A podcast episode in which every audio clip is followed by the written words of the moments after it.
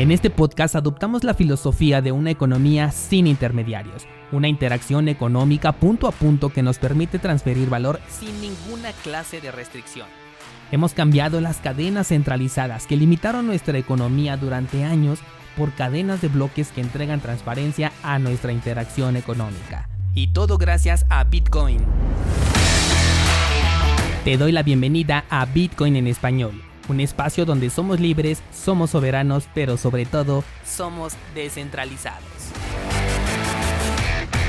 Hola descentralizados, hoy toca abrir este espacio para las preguntas que me hacen llegar, ya sea a través de Instagram o a través del grupo de Discord, es donde más eh, comúnmente se pueden poner en contacto conmigo y cada mes pues las acumulo en este episodio en donde comparto todas estas preguntas con sus correspondientes respuestas para que toda la comunidad pues tenga acceso a esta información. Aparte de que bueno, por supuesto, siempre trato de contestarles tanto en Instagram como en el grupo de Discord y si no soy yo, la propia comunidad también está siempre ahí dispuesta a ayudar a los nuevos descentralizados. Así que sin más, vámonos directamente con las preguntas y la primera dice, ¿qué opinas sobre que algunos exchanges van a eliminar a Litecoin por la implementación de Mimble Wimble? Bien, pues de esto ya habíamos hablado en el episodio justamente donde les avisé que ya se había implementado Mimble Wimble, que es una opción de privacidad para la red de Litecoin. Esta opción de privacidad es opcional, es decir, la persona puede elegir si quiere que su transacción sea privada o si quiere que se refleje de manera pública y esto me parece que es el punto débil de la implementación que hizo Litecoin. A mí me pareció una decisión bastante arriesgada porque por un lado no llega a ofrecer la privacidad que por ejemplo tiene Monero, que es a nivel de protocolo en la cual sí o sí todas las transacciones que se hagan con Monero van a tener esta privacidad y por el otro lado pues están arriesgando justamente a esto, a que los exchanges lo van a deslistar. De hecho creo que hasta lo mencioné justamente en ese episodio. Y lo considero un gran problema para el proyecto específicamente de Litecoin porque como no tiene otro propósito de existir, entonces las personas al no ver ya a Litecoin listado en los exchanges van a dejar de utilizarlo. No creo que vaya a desaparecer de todos los exchanges, finalmente Monero aún sigue listado en muchas casas de cambio como por ejemplo Binance que son de los más grandes, así que no espero esa respuesta para Litecoin, pero sí considero que le perjudica porque la gente no lo va a buscar específicamente por ser Litecoin como por ejemplo si lo hacen con Monero, o sea Monero la deslista de todos los exchanges centralizados, sí tendría por supuesto un impacto sobre todo en aquellos que no son descentralizados, o sea, en aquellas personas que no son descentralizadas, pero quienes ya saben de la utilidad de Monero pues la van a buscar porque saben para qué la quieren utilizar. Además, el propio equipo de desarrolladores está creando soluciones como por ejemplo los swaps que en este momento ya están activos por lo menos de Bitcoin a Monero, aunque nos hace falta el proceso inverso para completar este círculo y que podamos realizar intercambios entre dos de las criptomonedas que personalmente considero que son de las más importantes y exitosas del sector cripto. Con Litecoin sí tendría entonces una precaución, sobre todo en temas de precio, porque al ya no encontrarse en ciertos exchanges y supongo que más casas de cambio lo van a comenzar a prohibir, esto sí le va a afectar directamente a la liquidez que tiene este proyecto y pues no muchas personas buscan esta criptomoneda por una apreciación y creo que más bien ha sido utilizada como para intercambiar entre diferentes exchanges porque tiene unas comisiones bastante económicas. Personalmente es de las que más utilizo, pero justamente nada más para estar moviendo de un lugar a otro cuando no tengo otras alternativas más económicas. Pero una vez que recibo este balance, pues prácticamente de inmediato lo cambio a la criptomoneda que en realidad yo quería tener. Y personalmente pues no holdeo para nada a Litecoin, así que yo creo que sí va a tener un impacto por lo menos en su precio. La siguiente pregunta dice, ¿qué diferencia hay entre Axie Infinity y Steppen? Porque a este último lo has considerado como un Ponzi, pero a Axie Infinity no.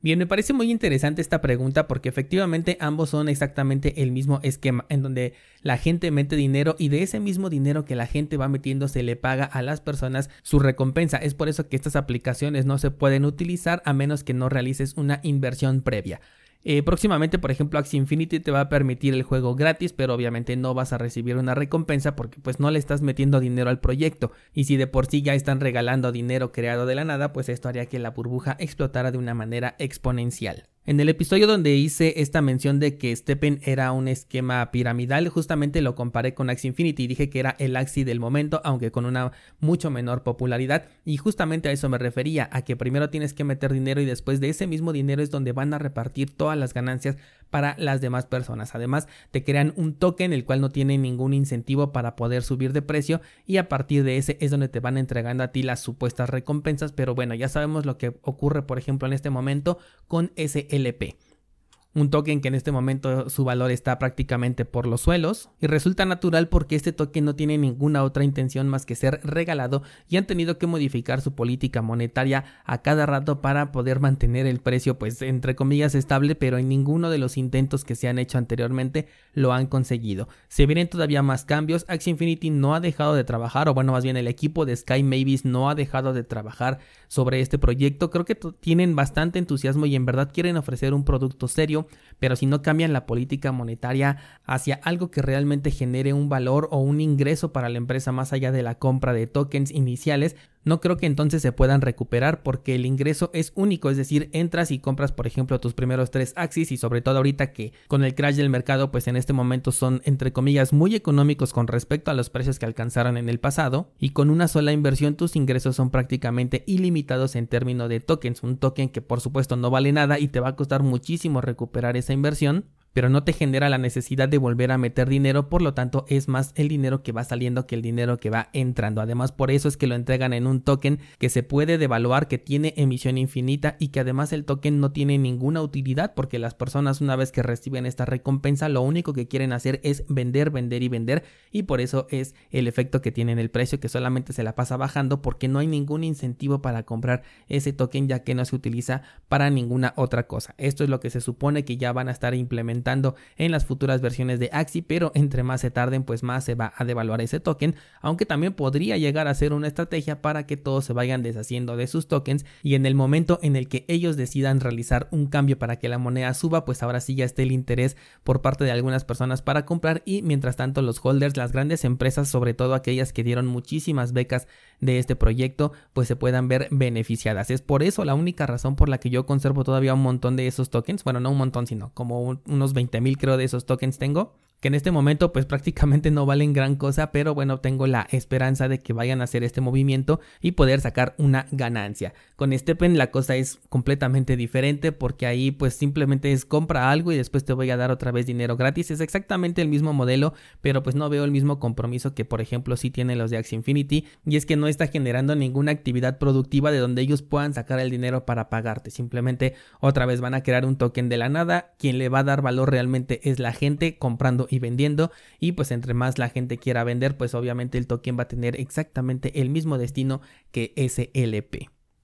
Vamos con la siguiente pregunta y dice, ¿qué piensas de la wallet de Moon de Lightning Network? Es una cartera que me parece súper interesante, si no la conoces es M-U-U-N, así la puedes encontrar y me parece muy interesante sobre todo por su modelo híbrido en el cual tú puedes depositar ya sea tus fondos en Lightning Network o en la cadena principal de Bitcoin y lo puedes retirar de cualquiera de las dos maneras sin realizar ningún proceso de intercambio. Yo veo esto como el futuro de las carteras de Lightning Network y creo que será una de las mejores implementaciones que se pueden hacer en el futuro porque hoy en día es muy engorroso estar realizando el cambio de una cadena a la segunda capa y teniendo este tipo de opciones me parece súper interesante y quisiera ver ya esta implementación en otras carteras. Seguramente tiene mucho que mejorar todavía y es por eso que no lo hemos visto ya replicado en otras carteras, pero en cuanto lo solucionen yo considero que esta va a ser la solución pues no definitiva pero sí una de las mejores propuestas que se nos van a entregar para interactuar con ambas cadenas sin tener que estar pasando por un proceso de intercambio. Así que sí, bastante recomendada. De hecho, en el curso de Lightning Network hablamos justamente de Moon Wallet y también en el curso de cómo mover Bitcoin con una baja comisión también hago uso de esta cartera.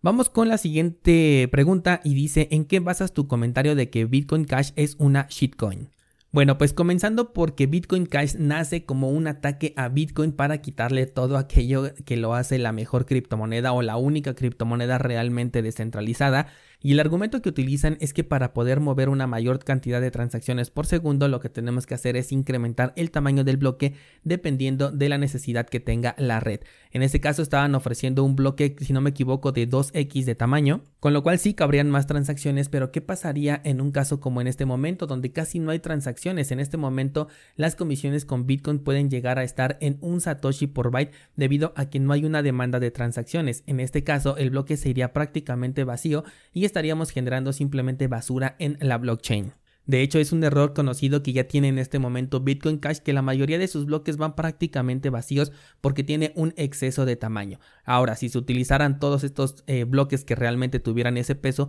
esto incrementaría el peso de la cadena de bloques y después tendríamos el problema que tiene Ethereum, en donde solamente algunas personas e invirtiendo una gran cantidad de dinero pueden correr un nodo validador que realmente tenga toda la cadena respaldada y esto le afecta, bueno, en el caso de Ethereum a todas las aplicaciones descentralizadas que corren porque la validación se concentra en puntos específicos. De hecho, ya hemos visto, por ejemplo, errores en Metamask justamente porque fallan los nodos que están ofreciendo el servicio a la red y como no hay muchos distribuidos como si lo hay, por ejemplo, con Bitcoin, pues esto le genera un colapso momentáneo. Además, tendríamos que migrar nuestros nodos de un dispositivo Raspberry Pi que hoy en día podemos correr ahí nuestro nodo a los servidores de Amazon, de Google o de Microsoft, centralizando toda la validación de transacciones y desde ahí un gobierno puede solicitar, por ejemplo, un bloqueo hacia todos estos validadores o todos estos nodos y con eso la red de Bitcoin se caería. O sea, tiene muchísimas implicaciones tomar la medida que hace Bitcoin Cash y ellos ya la tienen implementada. Eso significa que es una shitcoin porque las vulnerabilidades que te acabo de explicar y que pudieron llegar a Bitcoin ya se encuentran en este momento en Bitcoin Cash. Esto por hablarlo desde el aspecto técnico, pero hay muchas otras cosas por las que Bitcoin Cash es definitivamente una shitcoin. Vamos con la siguiente pregunta y dice, ¿por qué le llamas invierno cripto si ya están subiendo todas las monedas? Bueno, este comentario fue la semana pasada y con respecto al momento en el que lo dije, el, mercado ya está otra vez bajando. Esto podría cambiar en cualquier momento, de hecho fue la respuesta que le ofrecí aquí al descentralizado, que esto puede cambiar en cualquier instante, ¿no? Podría existir un crash de un momento a otro, estos crashes ocurren en segundos, así que no podemos considerar que el mercado ya está subiendo simplemente porque tuvimos una vela de un día que termina en positivo. Además tenemos ya prácticamente un mes dentro de un canal en el cual todavía ni siquiera podemos decir que el mercado está subiendo porque se está moviendo nada más de forma lateralizada y todavía no tenemos una confirmación de si el movimiento va a ser a la alza o a la baja. En este momento, personalmente, sabes que estoy esperando un movimiento a la baja, por lo menos en un primer escalón hasta los 23 mil dólares. Después ya haríamos otro, otro análisis, pero por el momento esa es mi especulación y no la doy ni por cierta ni tampoco por invalidada porque el mercado pues simplemente no nos ha dado ninguna señal al respecto. Vamos con la siguiente pregunta y dice, ¿qué piensas del desarrollo de Polkadot y Kusama? ¿Le ves futuro o lo ves como los demás proyectos llenos de promesas que al final desaparecen? Mm, llenos de promesas no, porque pues al menos sí están cumpliendo lo que están diciendo, sin embargo la forma en la que ellos desarrollan sus cosas a mí personalmente no me gustan. Por ejemplo, esa red de Kusama que supuestamente es una red de prueba me parece completamente innecesaria todo proyecto tiene una red de prueba por detrás, por lo menos uno. Por ejemplo, Ethereum tiene más de uno, Bitcoin tiene por lo menos cuatro redes de prueba distintas, así que no se necesita una red de prueba en donde pues se tenga que sacar al público para que genere un precio, porque esto nada más es crear dinero absolutamente de la nada. Además, si esta red de prueba realmente fuera eficiente, pues no fallarían las cosas en Polkadot como ya lo han hecho están cometiendo errores muy similares a los de Solana, no los han cometido tan seguido como ellos, por eso a lo mejor no es tan eh, tan mencionado, pero ya la red se les ha detenido, ya han quedado eh, fondos congelados de manera indefinida, se les han filtrado actualizaciones que todavía no tenían que salir porque aún no estaban listas, en fin, hay muchas cosas que están detrás de Polkadot que personalmente no me gustan y las redes parachain que se están generando dentro de esta red, pues creo que están ofreciendo exactamente lo mismo que otras que ya tenemos en la cadena principal. No he visto realmente una integración entre diferentes cadenas de bloques que realmente brinde una utilidad a las personas y creo que únicamente se le está metiendo dinero de manera especulativa. Ya vimos ahorita el boom de muchos de ellos en los que ya pasamos del mercado alcista y como les he mencionado en episodios anteriores, hay muchísimos proyectos que después de un mercado alcista sí tienen nuevamente otro repunte, pero ya no regresan al máximo histórico anterior, simplemente porque la gente pues no lo está utilizando, solo lo aprovechó para ese mercado alcista, sacó dinero y después el proyecto va en declive porque no ofrece nada realmente único que no ofrezca, por ejemplo, Ethereum, que sigue siendo el rey de los contratos inteligentes y por más que no me guste el proyecto, pues sigue siendo el líder y nadie le ha llegado ni siquiera cerca a este proyecto. Quizás en desarrollo ya hasta lo pasaron, pero en efecto de red por el momento seguirá teniendo su corona y hasta que ellos mismos no cometan un error que los lleve al declive, yo creo que nadie lo va a bajar de allí. Pero bueno, para eso todavía tenemos mucho tiempo para ver qué sucede. Siguiente pregunta dice, ¿crees que las criptomonedas puedan volver a subir de precio? Eh, con respecto a las criptomonedas, no lo sé. Con respecto a Bitcoin, estoy muy convencido de que sí, tampoco lo puedo asegurar porque todo puede suceder, pero con respecto a Bitcoin, a Ethereum, quizás a Monero y probablemente a BNB. Me atrevo a especular que sí van a volver a subir, pero con respecto a realmente las criptomonedas así en general, no lo sé, la mayoría sí pueden tener un repunte, pero como dije, difícilmente van a alcanzar su máximo histórico anterior, a menos que realicen un cambio verdadero que sí llame mucho la atención de las personas y de los inversionistas como para volverle a meter dinero, pero la historia nos refleja que son muy muy pocos proyectos los que después de un mercado alcista vuelven a alcanzar su máximo histórico anterior. Vamos con una pregunta más y dice, ¿qué piensas de Waves? ¿Crees que termine igual que Luna?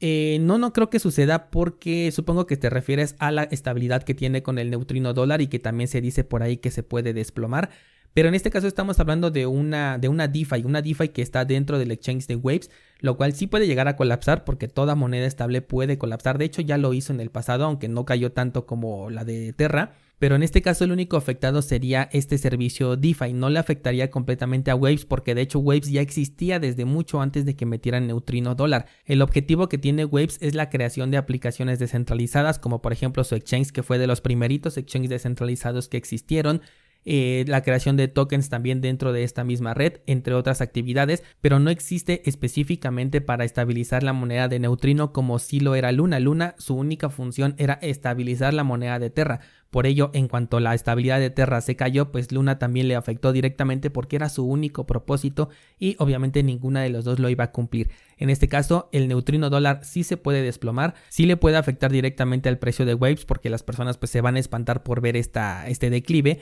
pero como su objetivo pues no es ese, no depende enteramente de ello, no considero que pueda llegar al colapso este proyecto, sino que simplemente la, moneda estable podría llegar incluso a desaparecer, pero Waves es un proyecto independiente. Sería algo más o menos similar a lo que platicábamos la semana pasada con Ethereum y su token sintético, el STETH, el que estaba sacando Lido en donde ese token puede perder completamente su paridad. Esto le podría afectar a Ethereum en cuanto a volatilidad de su precio, pero no va a hacer que el proyecto de Ethereum como tal se desplome o que desaparezca a causa de este error, porque Ethereum no depende de un token sintético, es al revés, el token sintético depende de Ethereum. Si Ethereum se desplomara, entonces el token sintético sí se vería afectado, pero no a la inversa. Y bueno, pues hasta aquí llegamos con el episodio de preguntas y respuestas el día de hoy. No dudes en hacerme llegar tu comentario al grupo de Discord o directamente hacia mi Instagram. Los enlaces siempre están en las notas de este programa. Esto es todo por hoy y mañana nos escuchamos con más noticias del mundo cripto.